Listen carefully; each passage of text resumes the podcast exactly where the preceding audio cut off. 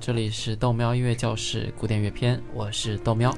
大家好，我是 McNally Smith 音乐学院庞老师。今天是豆喵音乐教室第四十期正式节目，我们要继续讨论亨德尔在英国的歌剧事业。我们上次讲了亨德尔在英国还遇到了自己的老上司，然后在他的帮助下飞上枝头变凤凰，再加上当时英国的国力正在蒸蒸日上的状态，所以亨德尔也一路高歌猛进。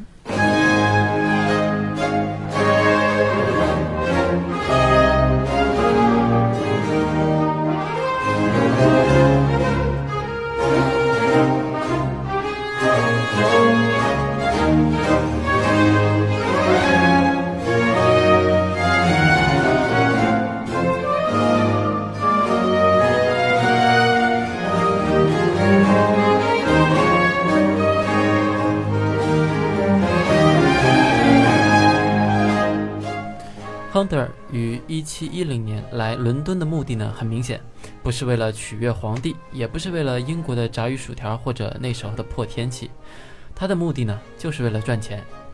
那个时候的伦敦，尽管莎士比亚的话剧非常著名，但还没有什么歌剧。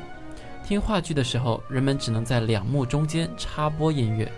亨德尔就想改变这种状态，所以他希望把歌剧这种高雅的艺术带入伦敦。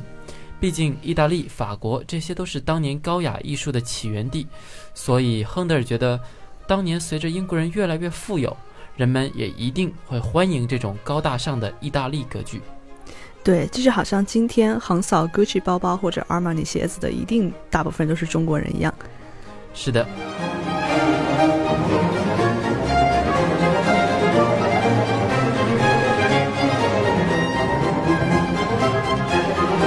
为此呢，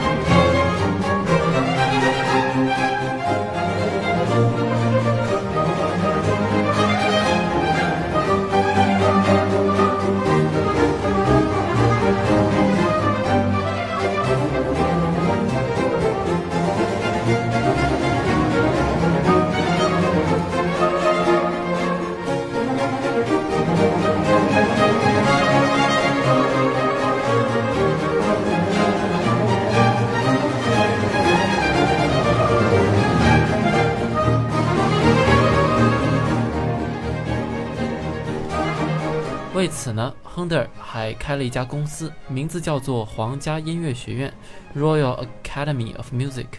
不过，这个学院和我们现在印象中的那种音乐学院啊不太一样。这就是一个纯盈利性的公司，也不教课，赚钱了的话，股东呢也有分红。英国皇室都在这个公司里面有股份。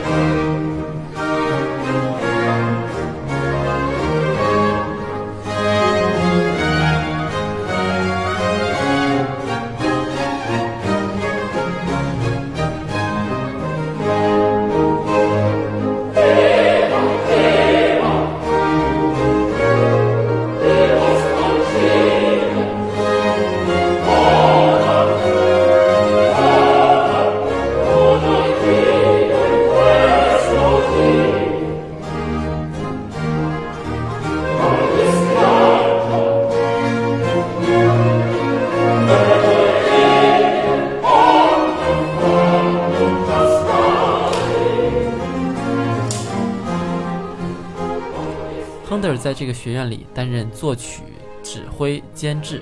他执导的第一部歌剧的名字叫做《Rinaldo》，里纳尔多。我们一会儿再让庞老师来讲那部歌剧。这部歌剧于1711年在当时一个名叫 Queen's Theatre 的地方首演，意思是女王剧院。值得一提的是呢，这个伦敦西区的剧院建于1705年，是伦敦最著名的剧院之一。一开始这里叫做 Queen's Theatre。后来呢剧院变成了 King，那就变成了国王，这里就改名叫做 King's Theatre。再后来改成了现在，它叫做 Her Majesty's Theatre，中文名字叫做女王陛下剧院。如果大家有机会去伦敦，一定要去这里看一次。我们在图一和图二中有剧院的样子。这个剧院最著名的演出就是直到今天还在上映的歌剧《魅影》。尽管我们在讨论亨德尔，但由于这个剧院也是 Andrew Lloyd Webber 在一九八六年首演歌剧《魅影》的地方，所以更是给这个剧院添上了浓墨重彩的一笔。是的，歌剧《魅影》呢，作为史上最流行的音乐剧之一，直到今天也一直在全世界上演。歌剧的发源地是意大利，豆苗，你还记得吗？啊，当然记得，我们在二十五期讨论歌剧的起源的时候就提到过了。Presso mai, che ti te non so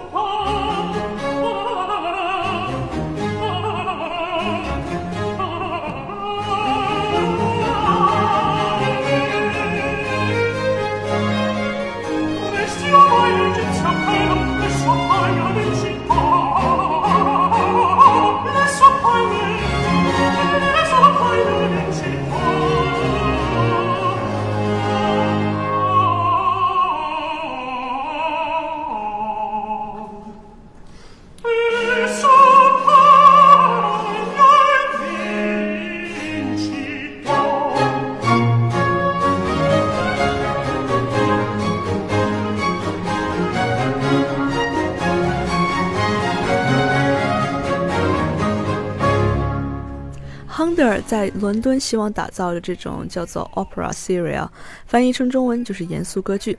这种歌剧在当时非常流行，席卷欧洲大陆。他第一部意大利语歌剧，也就是我们刚刚提到的 Rinaldo，就是这种 opera seria 严肃歌剧。哎，等等等等，亨德尔作为一个德国人，为什么在一个说英文的国度里要发扬意大利语的歌剧啊？有趣吧？这就像是在现代中国，大家看好莱坞电影一定要看原声版，读《哈利波特》要读原版一样。当年的歌剧界也是把意大利语捧上神坛。啊，那我就暂且接受这种设定吧。不过，为什么叫他们为严肃歌剧呢？难道都很严肃吗？跟那种小学老师一样严肃？哎，所谓的严肃歌剧啊，就是说歌剧的剧本 libretto 一般的题材都是比较高大上，而不是那种反映世俗生活的。呃，还是很抽象哎。严肃歌剧很多时候讲述都是什么国王、女王的功成名就或者悲剧这些的，也有可能讲关于神的故事，都是比较上层阶级的事情，没有小人物的悲喜。这个后来几个时代所流行的歌剧就有所不同了，也和莎士比亚那种世俗的话剧文学也形成鲜明的对比。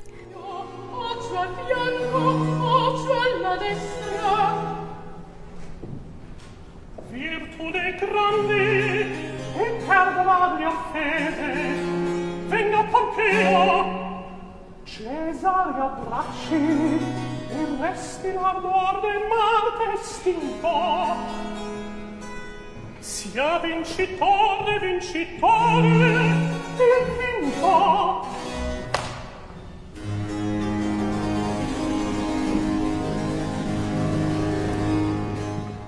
不过他们为什么要这样呢？这当然有时代原因，因为当年歌剧依然属于上层贵族阶级的玩意儿，所以歌剧讲述这些高大上的故事，就让贵族们可以在歌剧的人物故事中看见自己的影子，多少有一些代入感。的确，艺术嘛，就是时代的镜子。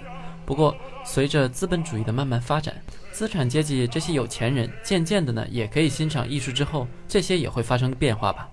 那是我们后来要讨论的问题了。嗯，豆苗先不要剧透。好的，我们先来听一段亨德尔的《Rinaldo》。豆苗，一会儿你要告诉我你的感觉。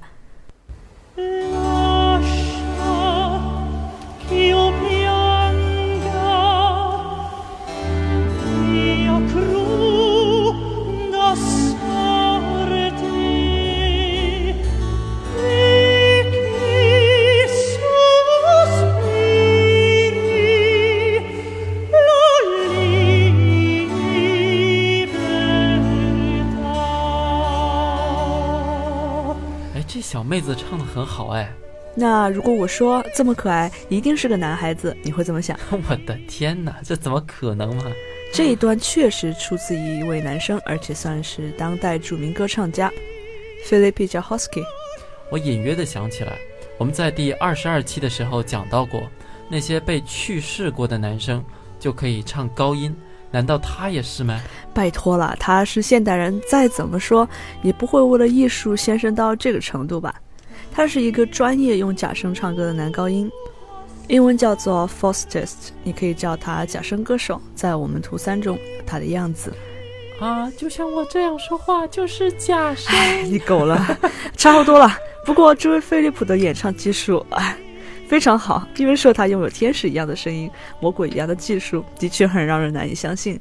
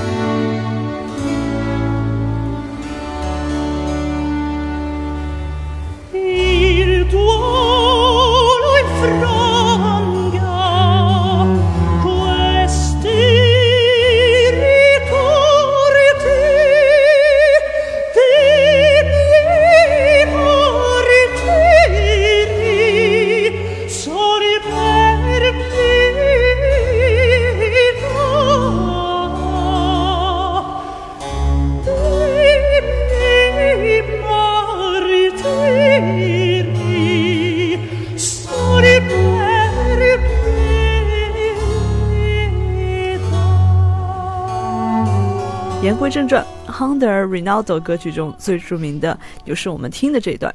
首先问问听众朋友，这是 recitative 宣叙调还是 aria 咏叹调？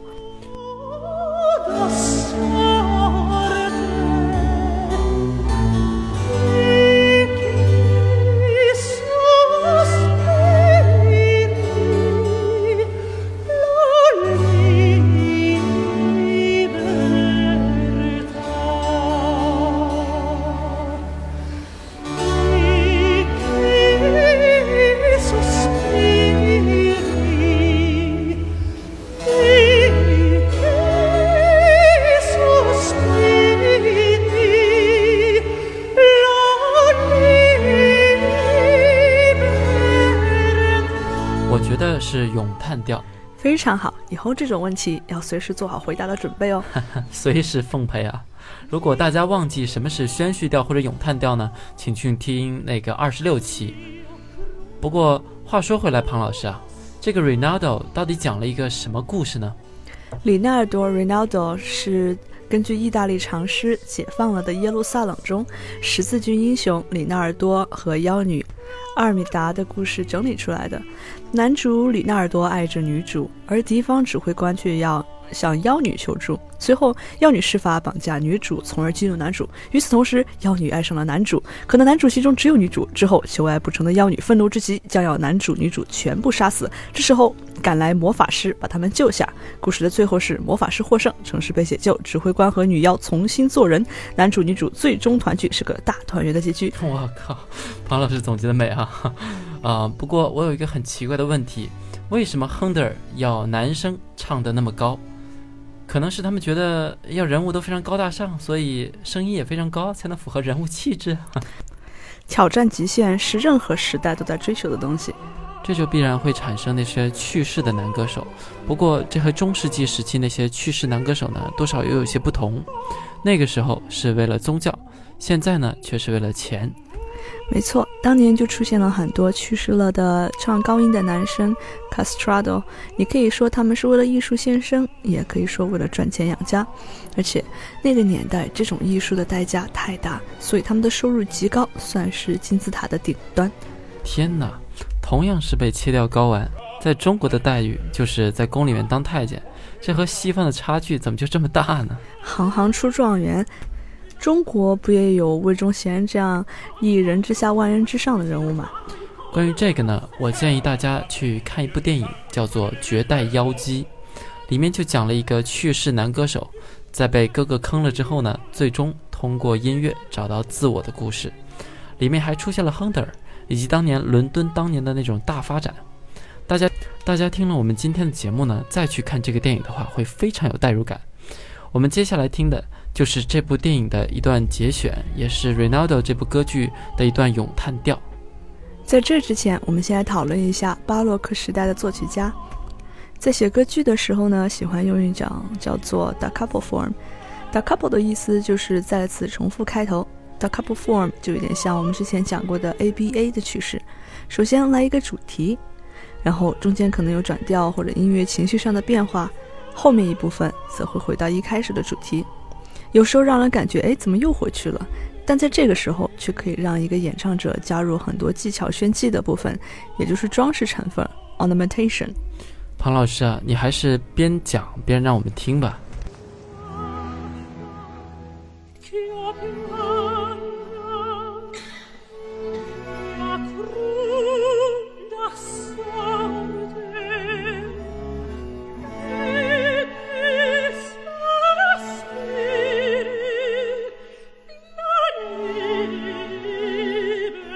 这是 A 部分，刚刚我们听过这个部分。这首曲的名字叫做《任我的泪水流淌》。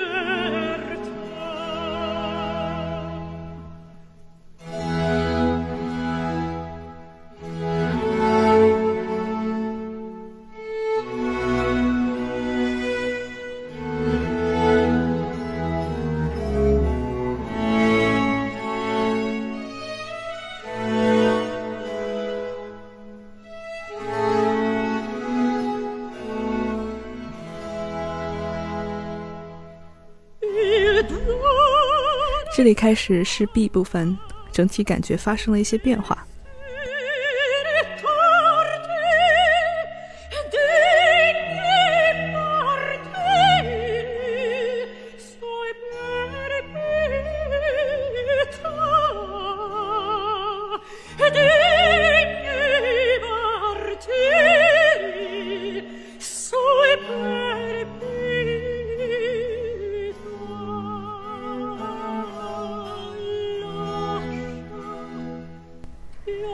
开始又回到 A 部分，但是你仔细听，歌手开始加入了 ornamentation。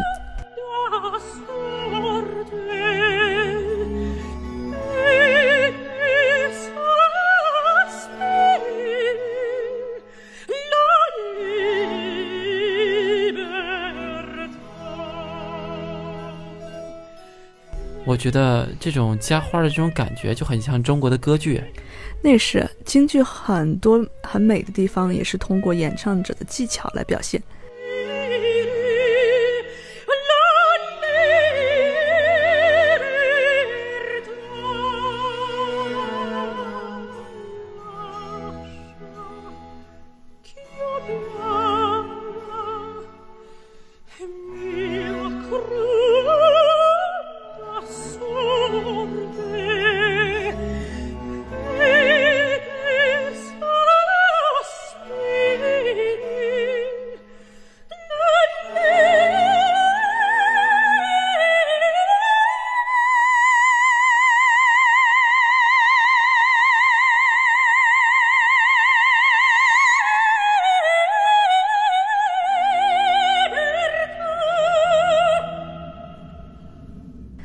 唐老师啊，我们今天聊了很多，是不是快结束了？啊，并没有了。关于歌剧的东西，想讲的太多。在讲完亨德尔的《Rinaldo》，我们还要讲一个叫《Julia Caesar》，凯撒大帝。这是亨德尔写的最著名也是最成功的一部歌剧。这歌剧是一七二四年写成，讲述了凯撒打败埃及军队之后占领埃及，但是后来他却折服于埃及艳后的美貌与歌声。果然是英雄难过美人关啊！我们今天一整期播放的都是这部歌剧的部分节选。我们现在来听一下最著名的这一部分，就是埃及艳后在努力吸引凯撒大帝，让他爱上自己的这一部分。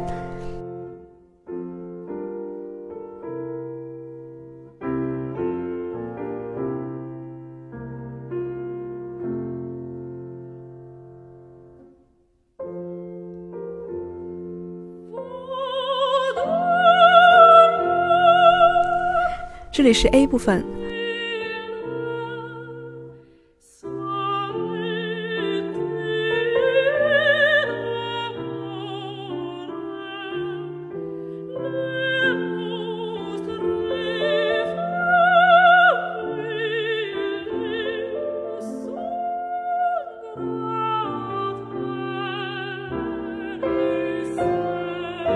亨德尔希望自己写出让大家都为之感动的歌剧，但是其实音乐再好听，歌剧再好看，有时候很容易失败。就像我们现在好莱坞电影，有的用三百万投资就可以换来两亿票房，而有的投资三个亿，最后只能收回成本五千万。所以啊，听众的口味有时候很难把握，而且养一个去世歌手并不便宜。如果按照现在的钱来算的话，一个好的歌手年薪大概要三百到四百万人民币，这样的投资养几个歌手，如果收不回成本，就非常容易亏。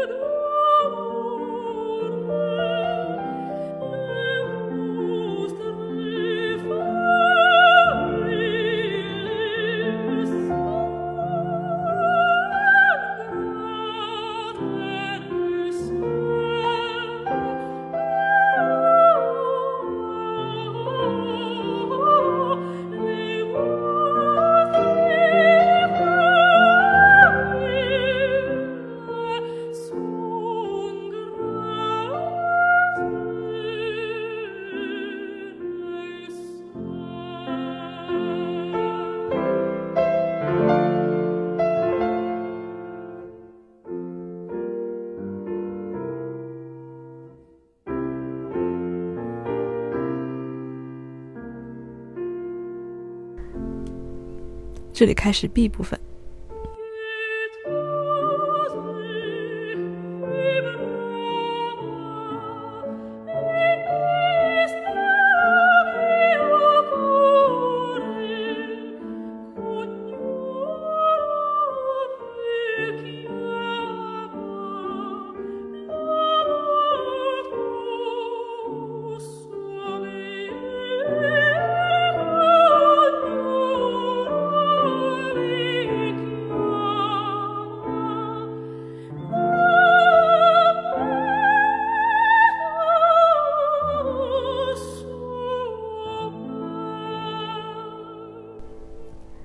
开始回到 A 部分，大家仔细听他加入的那些 ornamentation。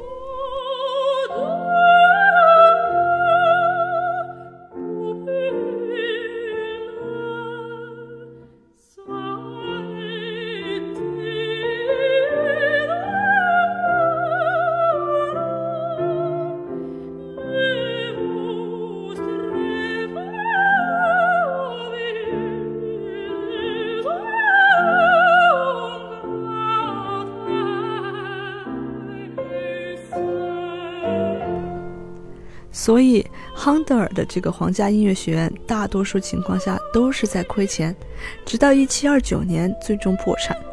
我们在下一期会讲到公司破产之后，亨德尔到底去做了什么。这样，我们的时间已经超过很多了。如果您想找我们本期的配乐呢，请到喜马拉雅 FM 个人主页里面找纯音乐文件夹，记得加微信号豆苗 Radio。在这里也要感谢大家的打赏。好的，请大家有空关注我的微博 m i c n e l l y Smith 音乐学院庞燕。